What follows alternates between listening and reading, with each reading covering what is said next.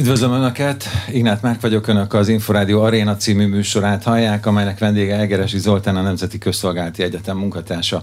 Törökország kutató. Jó napot kívánok, köszönöm, hogy elfogadta a meghívásunkat. Jó napot kívánok! A hallgatóknak mondom, hogy ezt a beszélgetést felvételről hallják. Az elmúlt napokban, hetekben azért az érdeklődés homlokterébe került Törökország több dologgal is. Talán az egyik legérdekesebb és legnagyobb horderejű dolog az volt, hogy Erdoğan Teheránban találkozott Vladimir Putyin orosz elnökkel és az iráni elnökkel, és hát ez nagyon sok felé verte ki a biztosítékot. Ez nem tetszik sem az Európai Uniónak, sem az Egyesült Államoknak, sem a NATO-nak. Mi történt ezen a találkozón? Pontosan azt lehetett tudni, mert megállapodtak sok mindenről, gázügyekről, atomról, a MIR fizetési rendszer bevezetéséről, és hát az Európai Unió első körben azért kritizálta Törökországot nyilvánvalóan, mert pont Oroszország és Irán az a két ország, akiket szeretnénk elvágni sok mindentől, és ezzel megy szembe Törökország jelenlegi külpolitikája. És igen, hogyha a török külpolitikát nézzük, akkor igazából a mostani találkozó, ami júliusban zajlott, az igazából nem megy szembe a tradicionális vonulattal, és rendszeresek a magas szintű egyeztetések Törökország, Irán és Oroszország között. Elsősorban Szíria kapcsán, ugye 2017 óta rendszeresen tárgyalóasztalhoz ülnek az országok vezetői, a, akkor az asztanai folyamatnak nevezett rendszeres találkozók keretében, és aztán pedig egyébként augusztus elején is volt egy találkozó, ez már célirányosan Oroszországról szólt, akkor Szocsiba látogatott el Recep Tayyip Erdogan, és Vladimir Putyinnal tartottak egy több órán át tartó megbeszélést, ami tehát ilyen hosszan tartó megbeszélések azok meglehetősen ritkák így a nagy politikában, ami mutatja, hogy komoly dolgokról esett szó, illetve komoly érdek egyeztetés zajlott, hogy alapvetően ö, zárt ajtók mögött, úgyhogy erről igazából keveset tudunk. Amit ez a két találkozó hozott, ö, illetve ami kilátásba helyeztek, az alapvetően arról szólt, ö, meg török részről, hogy amennyire lehet a jelenleg kialakult helyzetben haszon maximalizálja a, a külpolitikai ambícióit, ami részben sikerült, részben nem. Ugye ez alapvetően arról szólt, hogy van egy meglehetősen nemzetközileg izolálódó Oroszország, amely szeretne Törökországtól, illetve Irántól is, de ez egy másik történet, olyan gazdasági és külpolitikai megállapodásokat elérni, amelyel a saját mozgásterét is bővíteni. Ugye erre volt valamilyen török válasz. Amíg itt megegyeztek, amiben, amit eddig e, tudunk, az alapvetően arról szól, hogy bizonyos gazdasági kérdésekben a törökök e, fogalmazzunk úgy, hogy e, pozitívan állnak az oroszokhoz, mert rubelben történő fizetés kapcsán. Tehát a gázért, gázért vagy legalábbis a gáz egy részért rubelben fizetnek, ezt állítólag nem lehet tudni, hogy mekkora része ez. Így van, ez majd később fog kiderülni. Itt viszont azért azt alapvetően alapvetően szeretném megjegyezni, hogy így ezen országok között, de ha csak az orosz-török kapcsolatot nézzük, ez egy régóta húzódó, nem stratégiai szövetség, hanem egy pragmatikus együttműködés a két fél között. Ha csak az elmúlt 6-7 évet nézzük, azért itt azért volt pozitív és, és meglehetősen negatív pillanatok vagy szakaszok is. Ugye például a 2015 év végén a törökök lelőttek egy török légteret megsértő orosz vadászgépet, ami után nagyon komoly orosz szankciók léptek életbe. Ezek nagyjából fél évig tartottak, amikor a török diplomát diplomáciának és Recep Tayyip Erdogannak sikerült ezt rendeznie Vladimir Putyinnal, bocsánatot kérni a török államfőnek, és aztán pedig a kapcsolatok, mintha mi sem történt volna, folytatódtak, sőt mondhatni azt, hogy közelebb is kerültek, de jól mutatja ez az incidens is, hogy itt alapvetően azért nagyon sok érdekellentét van a két ország között, ami különböző kérdésekben újra és újra előjöhet, és alapvetően az, hogy itt a két hatalom, amely rengeteg területen érintkezik, akár csak, hogy a geopolitikai nézzük, Kaukázus, közel-kelet, ugye főleg Szíria, ami a jelenlegi tárgyalásokon is egy fontos szempont volt, vagy a Balkán, és még sorolhatnánk. Most itt az érdek, az érdek ellentéteket félretéve, ahol lehet, ott megpróbálnak együttműködni, és ennek a része volt szintúgy a gázszállításoknak a megőrzése, illetve a fizetésnek a ütemezése, és még egy fontos dolgot szeretnék jelezni, hogy nyilván a geopolitikai mellett van egy nagyon komoly gazdasági együttműködés orosz és török részen. A törököknek az előző években nagyjából a gázszállításoknak vagy gázfogyasztásnak egy olyan 50-55 százalékát az oroszok fedezték, tehát ez egy elég komoly függőséget jelent, viszont 2015-ös említett incidens követően a törökök mindent megtettek, hogy diversifikáljanak, és egyébként már korábban is ők jelezték, hogy a dollárral szemben ők hajlandóak más államokkal, vagy éppen az oroszokkal más valutában fizetni. Tehát igazából ebből a szempontból nagyon sok minden nem volt az új nap alatt, nem volt új nap alatt. És ami történt a gazdasági energiapolitikai részen, az az, hogy a törököknek sikerült valamennyire csökkenteni az orosz függést. Ilyen 45 ra talán. Így van, és tavaly év folyamán, bár a, vagy tavaly előtti év folyamán igaz, mondjuk a Covid az nagyon sok mindent megváltoztatott rövid időre a nemzetközi piacokon, de akkor levitték egy harmadra. Viszont itt volt az a történet, hogy a törökök azt mondták, hogy nekünk az orosz gázra szükségünk van, mert az oroszok alapvetően pontosan szállítanak és rendben szállítanak nekik, ellentétben például az irániakkal, aminek a vonalán mind folyamatosan problémák vannak, de most nem menjünk bele. És ebben a helyzetben azt mondták, hogy hát akkor nekünk igazából szükségünk van az orosz gázra, és nem csatlakoztak semmiféle szankcióhoz Oroszországot illetően, amit az elmúlt fél évben itt az Európai Unióban láthattunk. Igen, erre talán még lehetne azt mondani, hogy ez még belefér. Más országok is vannak ezzel így, az Európai Unióban is vannak olyan országok, akik fizetnek rubelben az orosz gázért, ami ennél sokat durvábbnak tűnik, hogy addig, amíg az Európai Unió szankcióként kitiltotta ebből a SWIFT fizetési rendszerből Oroszországot. Most Törökországban öt bank van állítólag, aki próbál átállni egy MIR nevű pénzügyi fizetési rendszerre, ezzel megint csak elég erősen szembe menve az Európai Uniós szankciókkal. Igen, itt azért azt látni kell, hogy Törökország nem Európai Uniós tag, és hát jelenlegi, ha folynak a csatlakozási tárgyalások hivatalosan a közeljövőben, de inkább a középtávú jövőben sem várható, hogy csatlakozni fog. Úgyhogy ebből a szempontból alapvetően Tör- Törökországnak van egy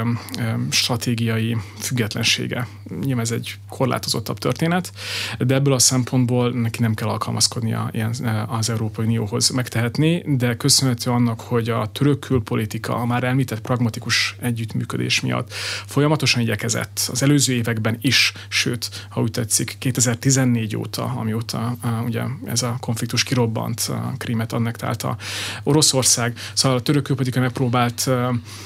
egyensúlyozni a kelet és nyugat között. Ezt a politikát február 24 óta ugyanúgy folytatták, ami a belefér az, hogy tegyenek gesztusokat és gazdasági együttműködés folytassanak az oroszokkal, különösen annak tekintetében, hogy Törökország gazdaság most nagyon rossz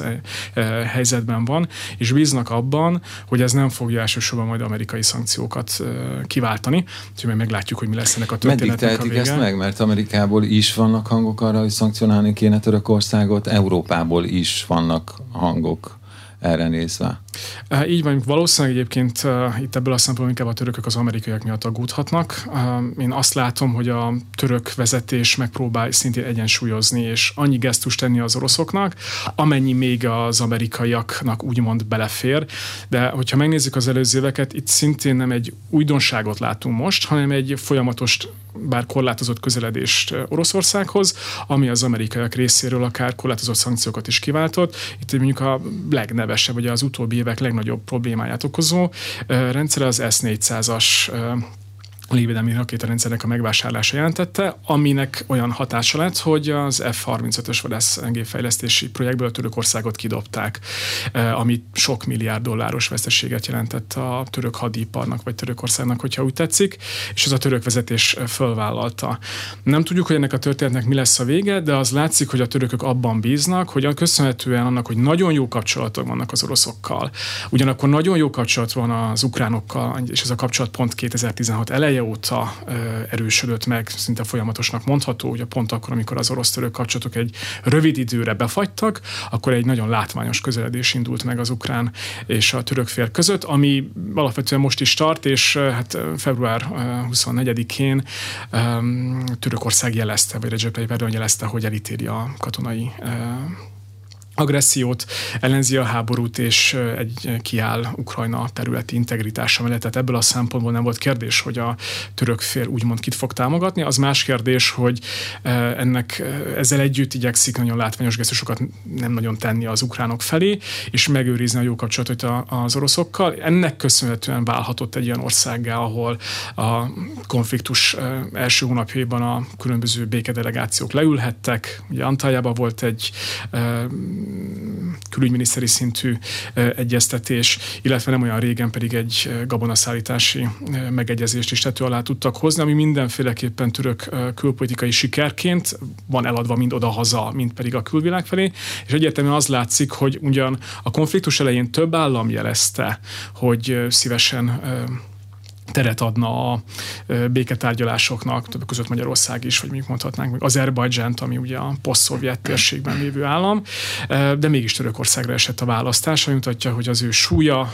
Vladimir Putyin számára is hát mondhatni elegendő, vagy elég nagy, elég komolyan vendő, és ugye azt is látni kell, hogy mivel rengeteg vitás kérdésben kellett együttműködni a két vezetőnek az előző években, kialakult egyfajta mondhatni jó munkakapcsolat a kettő között, aminek köszönhetően komolyan veszik is egymást. És ez részben kedvezi a török pozíciónak, hogy leüljenek és tárgyaljanak, és hát ebben a helyzetben a törökök abban bíznak, hogy ez a pozíció, ami Oroszország felé egyfajta mediátori szerepet, vagy legalábbis egy tárgyalási megkönnyítő, egy ilyen facilitátor szerepet meg a Törökországnak. Ez elég fontos a nyugat esetében, hogy a különböző szankciókkal, vagy a különböző bírálatokkal mindenféleképpen finomabban fogalmazzon. A háború első hónapja ebből a szempontból mindenféleképpen növelték Törökországnak az imidzsét. Tehát az előző években azért meglehetősen rossz lett Törökországnak a sajtója, különböző külpolitikai és belpolitikai akciók miatt. Úgy tűnt február végén végén, március-április folyamán, hogy ez egy nagyon pozitív fejlemény lesz, hiszen Törökország tárgyaló asztalhoz tudta, vagy segítette ülni a feleket. Aztán ugye ezután jött a svéd és a finn NATO csatlakozási vétó, vagy legalábbis ennek a belengetése, amely aztán megint újraírta itt a viszonyt. De ez alapvetően azt mutatja, hogy Törökország bízván a saját geopolitikai súlyában, a saját katonai és népességi súlyában megpróbál egy nyilván itt azért bizonyos korlátokkal élve, de egy önálló aktorként megjelenni ebbe a konfliktusba, amely igyekszik profitálni a két nagy tömb, most mondhatnánk azt, hogy kelet és nyugat szembenállásából. Mekkora ez a geopolitikai súly, és igazából mitől akkora, mekkora? Mert első ránézésre nehéz megállapítani, hogy Törökország jelenlegi külpolitikájával uh, csillapítja, vagy éppen szítja a konfliktust. Ugye gondoljunk arra, amiről már beszéltünk is, hogy csapatszállító harcjárműveket szállít Ukrajnában, de közben üzletel az oroszokkal, mert nyilván egy csomó területen függőségben van. Um, Hogyan teheti ezt meg? törököknek alapvetően van egy ilyen hozzáállás a saját magukhoz, saját külpolitikájukhoz, hogy ők rendkívül fontosak. Tehát, ha megnézzük a utóbbi évtizedek török geopolitikusait, vagy geopolitikai írásait, amit egyébként a politikusok is szeretnek használni, akkor abban Törökország vagy egyfajta hídországként jelent meg kelet és nyugat között, de egyértelműbben ehhez a jelenlegi vezetéshez kapcsolódóan inkább egy központi államként jelenik meg, amely mind a nyugat, mind a kelet, vagy akárki számára egy rendkívül fontos nemzetközi aktor. És hogyha azt nézzük, hogy mi történt nagyjából az elmúlt 30 évben Törökország közvetlen közelében, akkor úgy azt érezhetjük, hogy mögött tényleg van valami, hiszen a 90-es évek arról szóltak, hogy a Balkánon háború van, ahogy Jugoszlávia szétesik, ez ugye érintette a törököket is, hiszen nagyon sok muszlim menekült oda. A Kaukázusban, Dél-Kaukázusban különböző konfliktusok robbantak ki, ugye nem is olyan régen, 2020 őszén láthattunk egy legújabb fejezetet ebben, amiben Azerbajdzsán visszafoglalta, felszabadította ugye az örmények által elfoglalt területeket, legalábbis ennek egy jelentős részét, az más kérdés, hogy aktív török segítséggel, de hogy ez is egy befagyott konfliktusokkal teli, néha fellángoló konfliktusokkal teli bizonytalan régió, és aztán pedig ott van az egész közel-kelet, amely, hogy csak eddig azt gond, belegondolni, hogy az elmúlt bő tíz évben, hogy az arab tavasz esemény sorozata mekkora nemzetközi felfordulást okozott szomszédos országokban, ugye Szíriában polgárháború van, ennek mindig nincs vége, Líbia összeomlott effektíve, és különböző hatalmak, nagyhatalmak és regionális középhatalmaknak a felvonulási zónájává vált, amiben egyébként a törökök is beavatkoztak. És ugye ebben a helyzetben Törökország egyfajta stabilitás szigeteként jelenik meg itt a régióba, amely igyekszik aktívan befolyásolni ezeknek a konfliktusoknak a sorsát, amelynek aztán viszont lehet nagyobb hatása is a, a, a Törökország vagy a közel-keleten túlmenően is, ugye elég csak például a migrációs válságra gondolni, amelyek ugye a hullámai Európát is elérték. Ugye ebből a szempontból Törökország, vagy a török vezetés úgy gondolja, hogy igen, ezzel a helyzettel, ezzel a potenciállal bizony komolyan vendők, és akkor nyilván mindig elmondják, hogy most már több mint 85 millió embert képviselnek, ami egy meglehetősen nagy és erős országot is jelent, és hát természetesen ezen túlmenően pedig a török gazdaságot is kiszokták emelni, amely ugyanaz utóbbi években gyengélkedik, de ugyanakkor a szomszédaihoz képest mindenféleképpen egy jóval erősebb gazdaságról van szó, hiszen jóval kisebb területű és népességű és gazdasági potenciáljú országokkal van körülvéve, ami megint megnöveli a török mozgásteret, amihez, és nagyon fontos, hogy a már említett geopolitikai nézőpontból vagy vízióból kifolyólag egy aktivista külpolitika társul, amely azt mondja, hogy mi avatkozzunk be, vagy legyünk jelen a Balkánon a saját érdekeink szempontjából, legyünk ott a Kaukázusba, ahol mondjuk elég egyszerű az azerieket kell támogatni az azeri örmény konfliktusba, legyünk jelen Közép-Ázsiába, legyünk aktívak a közel-keleten a saját érdekeink szerint, de van egy nagyon komoly afrikai nyitásuk is. Az elmúlt bő 15 évben ennek már látszanak az eredményei, és ők azok, akik rendszeresen le tudnak ülni tárgyalni tárgyalni az oroszokkal, és nagyon ügyesen képesek voltak ebből a ukrajnai háborúból eddig úgy kijönni, hogy sem az ukránokkal nem vesztek össze, sőt, tettek is gesztusokat felé, ugyanakkor az orosz kapcsolatot is meg tudták úgymond menteni, vagy legalábbis nem mérgesedett el, mert van egyfajta pragmatikus egymásra utaltság. Hát ez úgy tűnik, hogy elemi érdekük, szóval mennyire szoros a török és az orosz kapcsolat gazdasági szempontból, mekkora része a, a török gazdaságnak, amire akár azt is lehet mondani, hogy bizonyos szempontból függ függés az orosz gazdaságtól. Ugye a gázt említettük, most kapott Törökország 20 milliárd dollárt Oroszországtól. Egy az oroszok által Törökországban építendő atomenergi, atomerőműre gyakorlatilag, és hát van egy nagyon nagy szelet a, a turizmus, ami, ami a németek után az oroszok látogatnak legtöbben Törökországban. Így van, hogy mindenféleképpen a török gazdaság számára fontos ez az orosz reláció, és ezt sem szívesen rúgnák föl. Ugye már 2014-ben, amikor ez a ukrajnai konfliktus elkezdődött, és az első uniós szankciók megjelentek, akkor a törökök már kimaradtak ezekből, mondván, hogy ők NATO tagállamok, rájuk ez nem vonatkozik, és amennyire lehet, akkor ők majd igyekeznek ebből profitálni. Nyilván ezt lehet kritizálni, hogy a török fél, ami így mond, kimarad ebből a geopolitikai konfliktusból, vagy legalábbis fogalmazzuk úgy, hogy a partvonalon marad, mennyire morális, hogy ők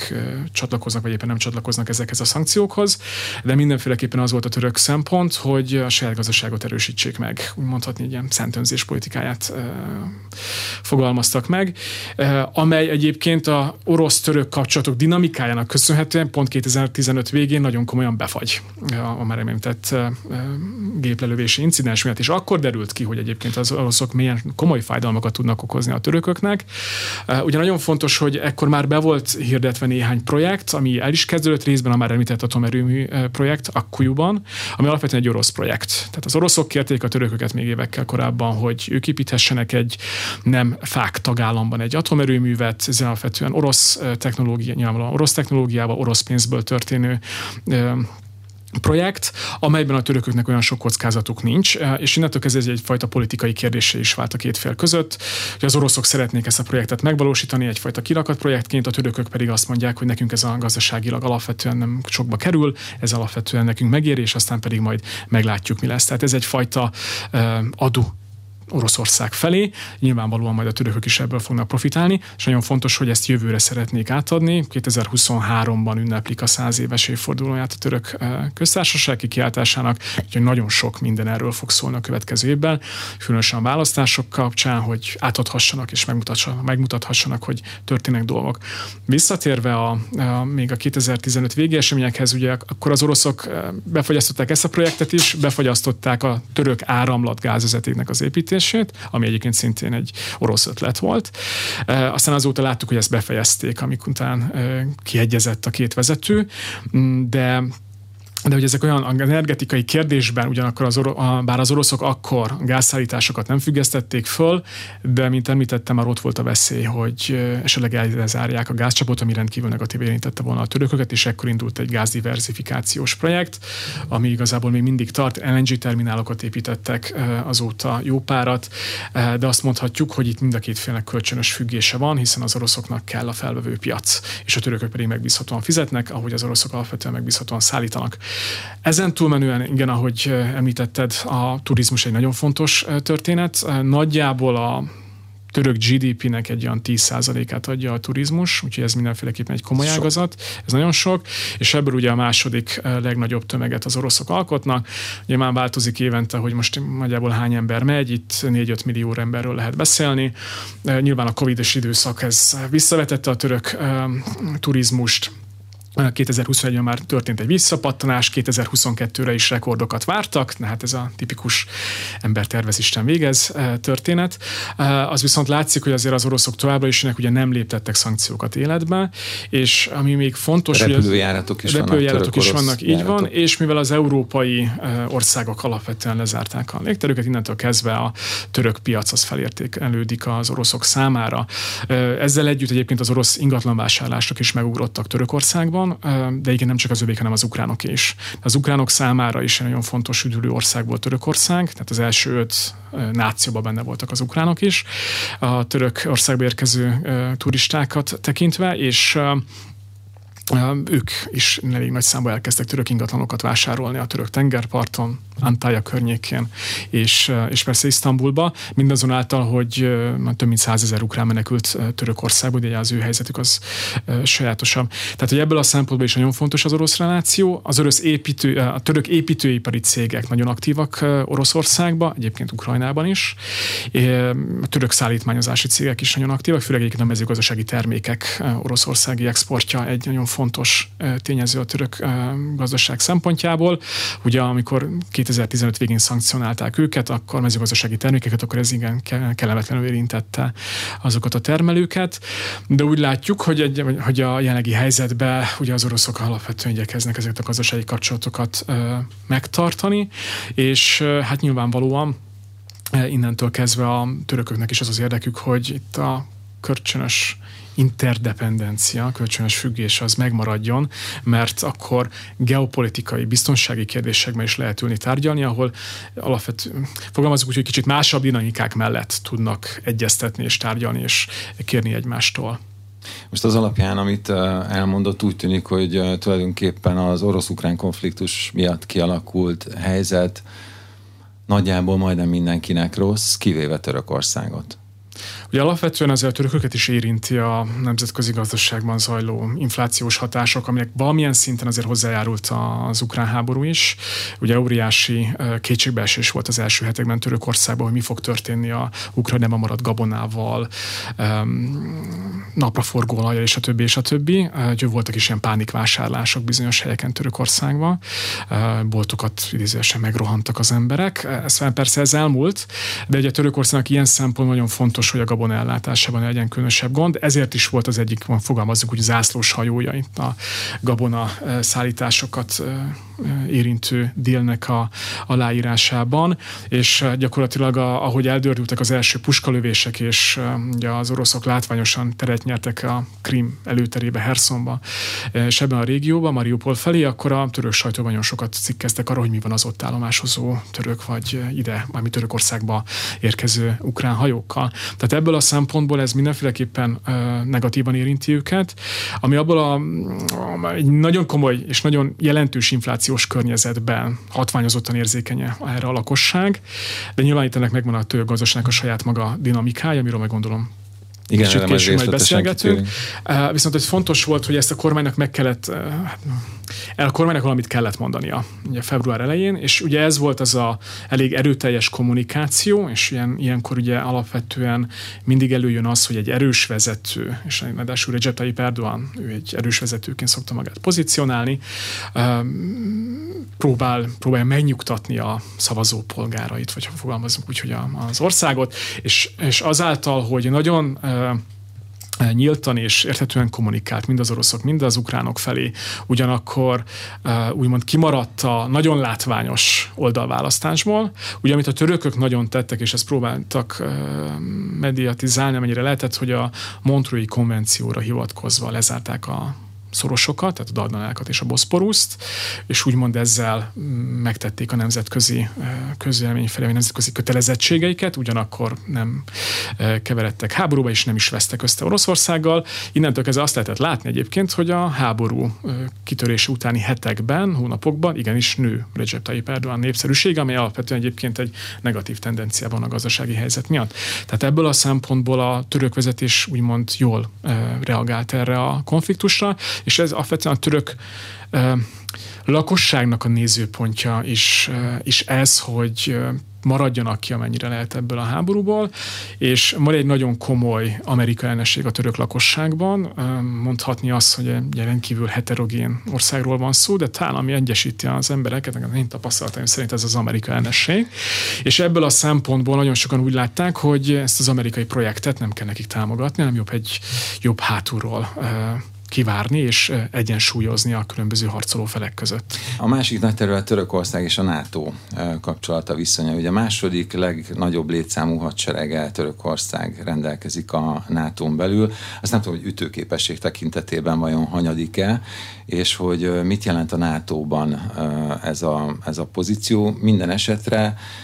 nem mindenben követi a NATO tagországok politikáját Törökország, és kap is kritikákat,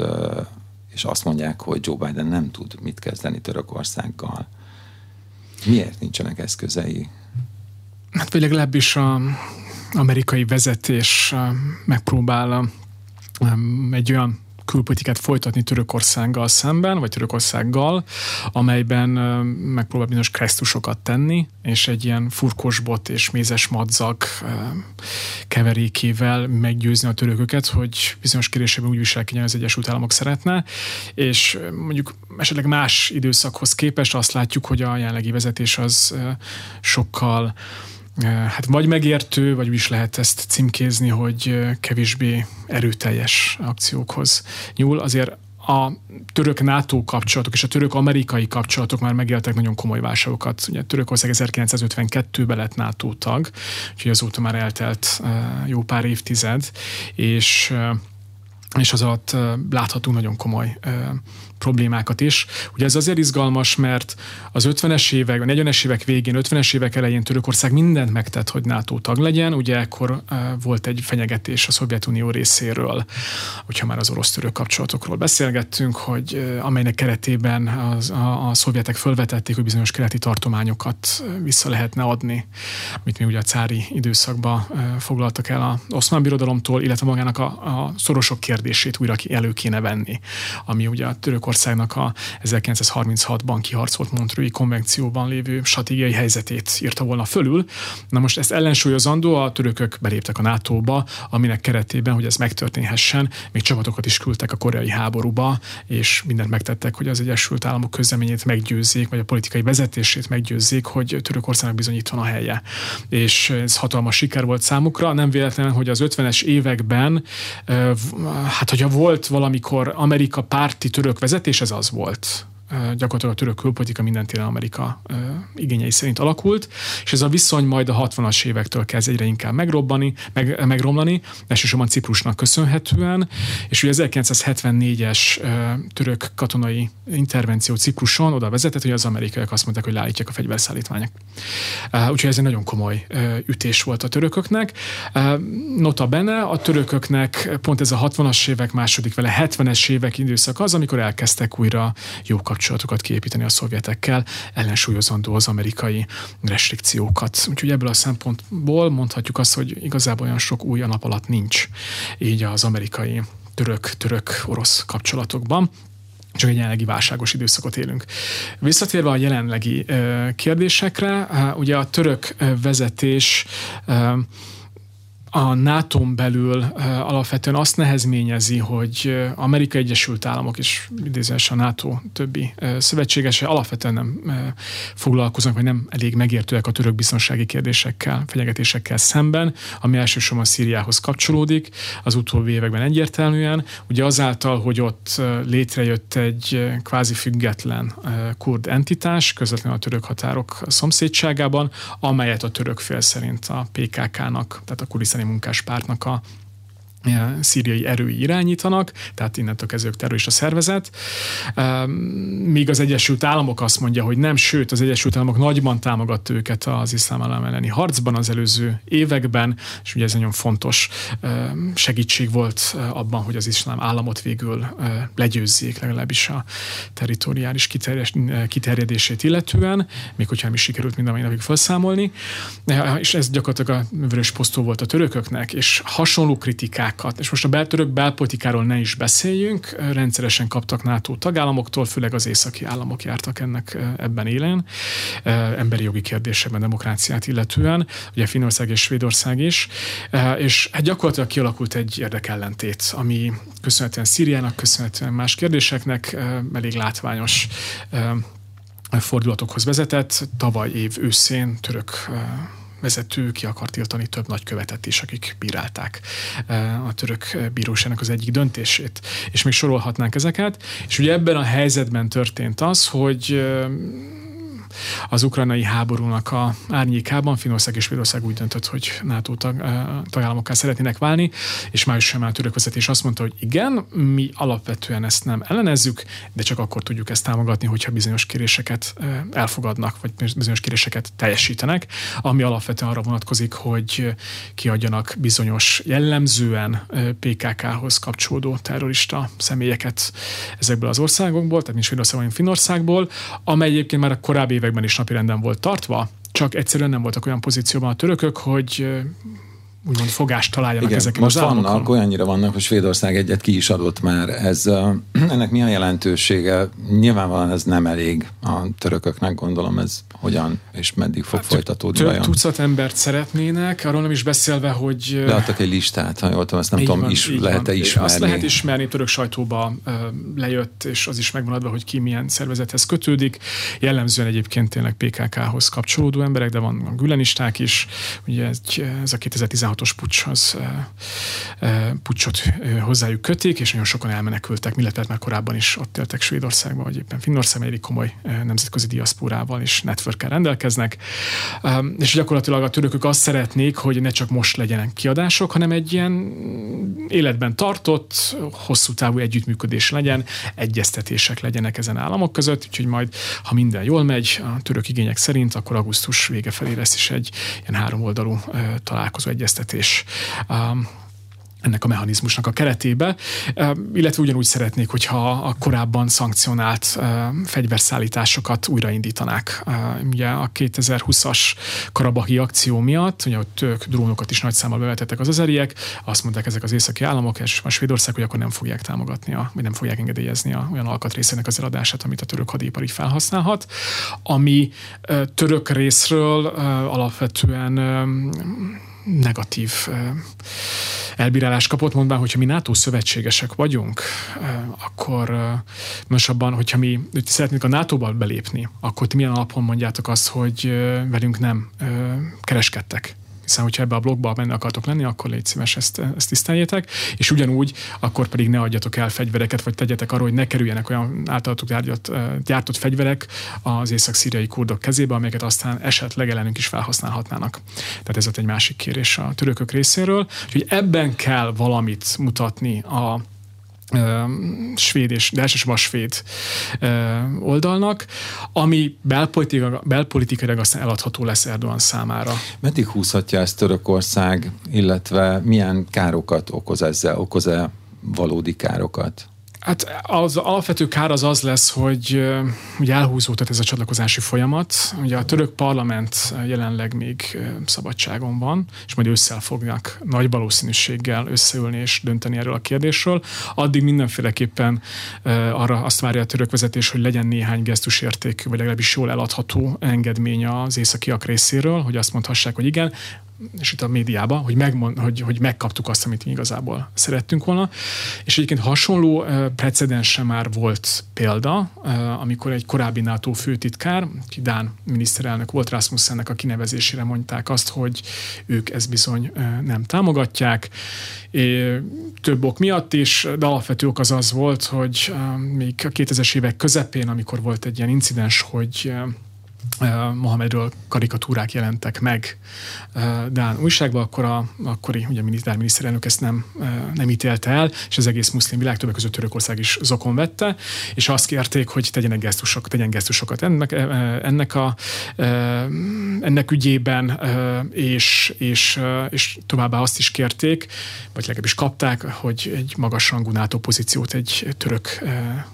személy tölthessen be, ami szintén már bólintotta a közösség. Szóval a lényeg az, hogy a törökök súlyuknál fogva, és mondván azt, hogy ez egy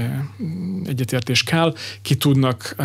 harcolni maguknak bizonyos engedményeket, és ebben a helyzetben azt mondták, hogy akkor a északiaktól, ha szeretnének csatlakozni, akkor mi ebbe beleállunk. És nagyon fontos látni azt, hogy ennek egy nagyon komoly belpolitikai üzenete is van, hiszen addig sem az inflációról beszélgetnek otthon az emberek, hanem el lehet azt mondani, hogy legitim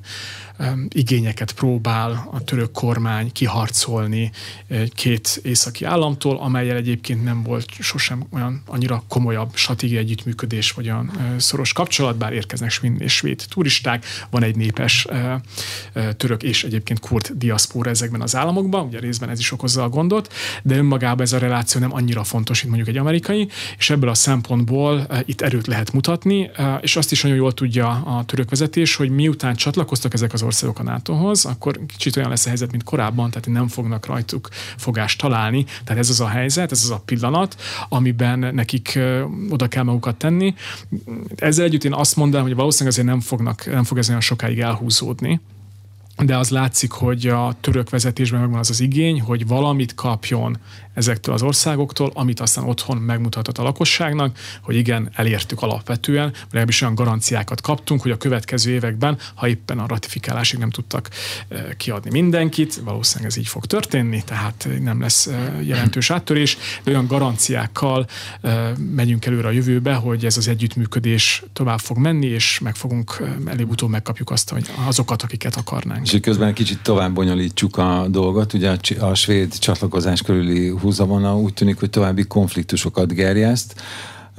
Arról szólnak hírek, hogy alkuként Törökország vadászgépeket kapott az Egyesült Államoktól, ami meg Görögországnak, a szintén NATO tagország Görögországnak nem tetszik, hiszen a törökök eddig is beberepülgettek a görög légtérbe. Plusz ezt még megfejelte Törökország azzal, hogy fel akarja újítani a földgáz lelőhely keresést a földközi tengeren, ami eddig is konfliktusos volt. Így vált végül is még a repülőgép leszállítás az még odébb van, de egyértelmű, hogy a törökök szeretnének valami kárpótlást kapni az Egyesült Államoktól az F-35-ért, F-35-ös programból való kiesés miatt, hogy a török légierő úgymond versenyképes legyen, vagy legalábbis versenyben maradhasson.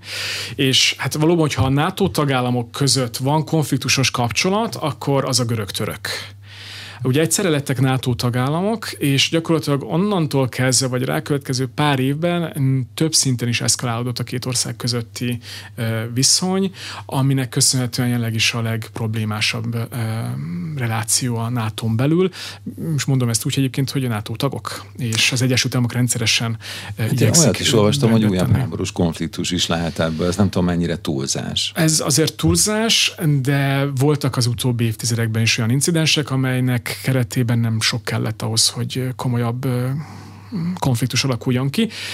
Meg most az Egyesült Államok kellett ahhoz, hogy leintse a feleket, hogy ebből ne legyen. Ugye legalább 5-6 kérdés van, ami miatt ennyire problémás a görög-török viszony. Ebből egyik a történelem, de most ebben nem menjünk bele. A lényeg az, hogy Ugye a görög lakta területeket is elfoglalták az oszmánok, ugye is egy majd a 19. században sikerült függetlenségi mozgalom keretében felszabadítani a görög területek egy részét, és aztán pedig több háborúban elfoglalni a mai Görögországot. Sőt, ennek volt egy záró akkor, ugye is az első világháború végén, ezt a törökök a függetlenségi háborúnak nevezik, ugye amikor Mustafa Kemal Atatürk vezetésével 1919 és 1922 közötti nagyon komoly háborúban a Izmirt és környékét elfoglaló görögöket, akik aztán egyébként tovább mentek majdnem Ankaráig, onnan fordítva gyakorlatilag kiszorították a Anatóliából, és ez egy ilyen nagy nemzeti ébredéssel, nagy nemzeti élethalál harc volt a törökök számára, amelyben az ellenséget a görögök jelentették. Tehát vannak olyan, és vice versa, Konstantinápoly elvesztése, görög részéről, és még sorolhatnánk. Tehát alapvetően egy finoman szólva is bizalmatlanság és terhelt történelem a két fél között, amihez aztán rengeteg technikai kérdés, amelyben nincs megegyezés mind a mai napig, és ezek generálják a konfliktus. Ugye mik ezek a problémák? Egy része az, hogy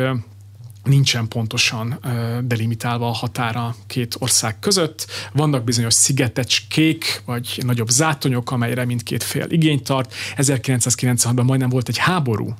egy ilyen kicsin kis sziget miatt. Gyakorlatilag mindkét fél egymás után elkezdte kitenni a zászlóit, az amúgy lakatlan, ilyen nagyobb zátonynak tekinthető föld rész, részecske miatt, földrészecskén, amit egyébként az Egyesült Államok intett le, hogy már említettem. Ugyanúgy nincsen megegyezve az sem, hogy hol van pontosan a légtér, tehát amit a görögök, török lég, tehát úgy értelmeznek, hogy a törökök megsértik az ő légterüket, a törökök számára ez semmi nem jelent, hiszen saját légterükben repkednek. De gyakorlatilag éves szinten több száz ilyen történik. További probléma az, hogy a törökök azt követelik, hogy ne legyen katonai létesítmény, ne legyen militarizálva a török, ugye anatóliai partok közvetlen közelében lévő görög szigetek. A görögök viszont azt mondják, hogy de ehhez nekünk jogunk van, ott vannak katonai csapataik és létesítmények, arról nem is beszélve, hogy miután már volt több konfliktus, háborúvá eszkalálódó konfliktus, majdnem háborúvá eszkalálódó konfliktus a törökökkel, nyilván azt mondják, hogy egy ilyen viszonyban mi nem fogjuk ezeket csak úgy tárcán felkínálni a, a törököknek. És hát ha az égei tengeren nem is lenne elég vita, az utóbbi években a földközi tenger sikerült szintén vitás kérdése is tenni. 2019-ben volt egy megegyezés a líbiai kormány és a török kormány között, amelyben közös tengeri határt fixáltak, amivel gyakorlatilag a törökök úgymond megszerezték a görög és ciprusi felségvizek jelentős részét. Tehát a törökök szerint a, a, a török felségvizek az nagyjából Kréta közelébe mennek a görögök és a nemzetközi jog szerint, pedig a török határoknál Antalya közelébe kéne ennek maradnia, és hát innentől kezdve a török hadihajók rendszeresen felvonulnak ezen a vitatott területen, ugye kísérik katonailag a török kutatóhajókat, rendszeresen vásárolnak be törökök ilyeneket, és a, ezek a kutatóhajók pedig különböző méréseket, fúrásokat hajtanak végre különböző régiókban. Eddig még nem találtak a földközi tengeren semmit, Fekete-tengeren már igen, ott egy komolyabb gázlelőhelyet sikerült felfedezni az előző években, amelyben, amelyet majd jövőre próbálnak kezdeni kitermelni. Um, ez egy, ez egy nagyon komoly konfliktus forrás a két ország között, illetve hát akkor nyugodtan oda vehetjük Ciprus, ami önmagában egy alapvető kérdés a két fél között, hiszen a törökök a török cipriótákat támogatják, görögök a görög cipriótákat támogatják, és ez egy nagyon komoly akilles színje a két kapcsolatának. És ebben a földközi tengeri viszonyban, és ez egy új dimenzió lépés volt az égei tengeri vitához képest, hiszen az alapvetően egy bilaterális történet volt. Ebben már beleállt Franciaország és Görögország mellett, és az Egyesült Államok, és sok más állam, Egyiptom is többek között azt mondta, hogy mi a görögöket támogatjuk, és nem a törököket. Nem sikerült megegyezni. A törökök annyit tettek, hogy az utóbbi években évben, mondjuk, hogy 2021 és 2022 folyamán valamennyire lejjebb csavarták a, ezt a kérdést, de ez nem jelentette azt, hogy a fúrások leálltak volna, ne lettek volna fúróhajók be e, vagy ne küldtek volna hadihajókat, hogy megakadályozzák a görög zászló alatt tevékenykedő kutatóhajóknak a munkáját. Másik nagyon konfliktusos terület a migráció kérdése. Ugye a törökök azt mondják, hogy ők óvják Európát a, a migrációtól ebben a pillanatban is Észak-Szíriában egyesek szerint két millió, mások szerint több szír menekült van, ezért az Európai Unió fizetett is. Mi a pillanatnyi helyzet ebben, és hogyan él ezzel a, hát nem is tudom, lehetőségnek lehet-e hívni Törökország ezzel a helyzettel? Hát ugye az, egyes, az Európai Uniótól Törökország 3 plusz 3 milliárd eurót kapott,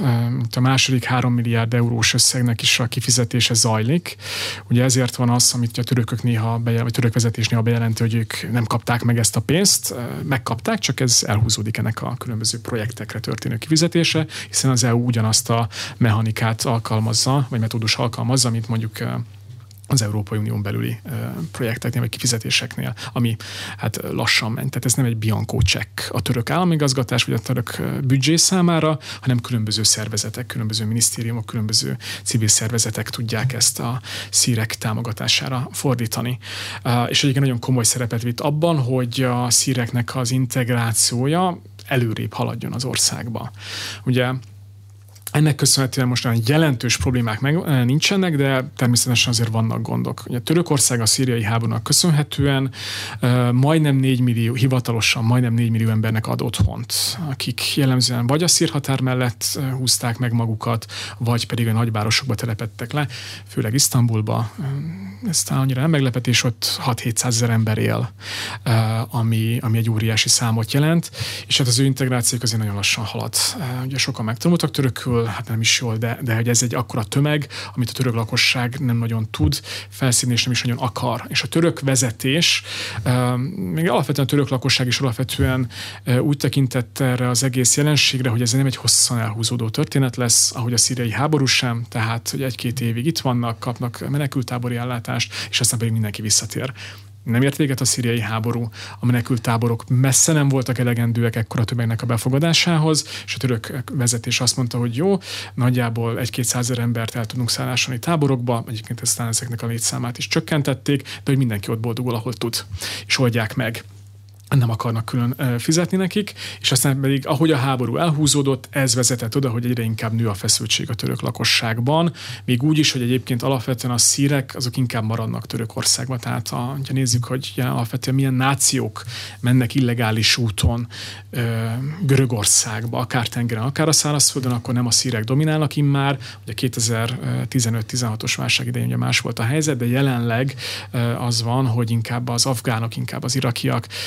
vagy más kisebb nációk vannak relatíve nagyobb számban felül reprezentálva itt az átkelők között, és, és gyakorlatilag Törökország megfogta ezeket a színeket, aminek alapvetően azt azért tudta elérni, mert ugye megállapodtak 2016-ban az Európai Unióval, amelynek keretében ugye kaptak pénzt, kaptak ígéreteket, és létletbe léptették azt a rendszert, aminek keretében kimondták, hogy aki átmegy Görögországba illegális úton, az vissza lesz toloncolva effektíve, és innentől kezdve a szíreknek igazából olyan sok esélye, vagy értelme nem volt, hogy menjen, és a török parti őrséget is megerősítették, a török határokat is megerősítették, illetve, és ez egy nagyon fontos dolog, csak lássuk azt, hogy Törökország így egy effektíve egy puffer zónájává vált az Európai Uniónak ilyen kérdésbe. Ugye nagyon komoly határ, határfal építésbe kezdett, mint Szíriában, mint pedig újabban iráni oldalon is, pontosan azért, hogy megakadályozza azt, hogy újabb, nagyobb tömegek mennek be az országba, akár szírek, akár afgánok, akár mások, eh, hiszen gyakorlatilag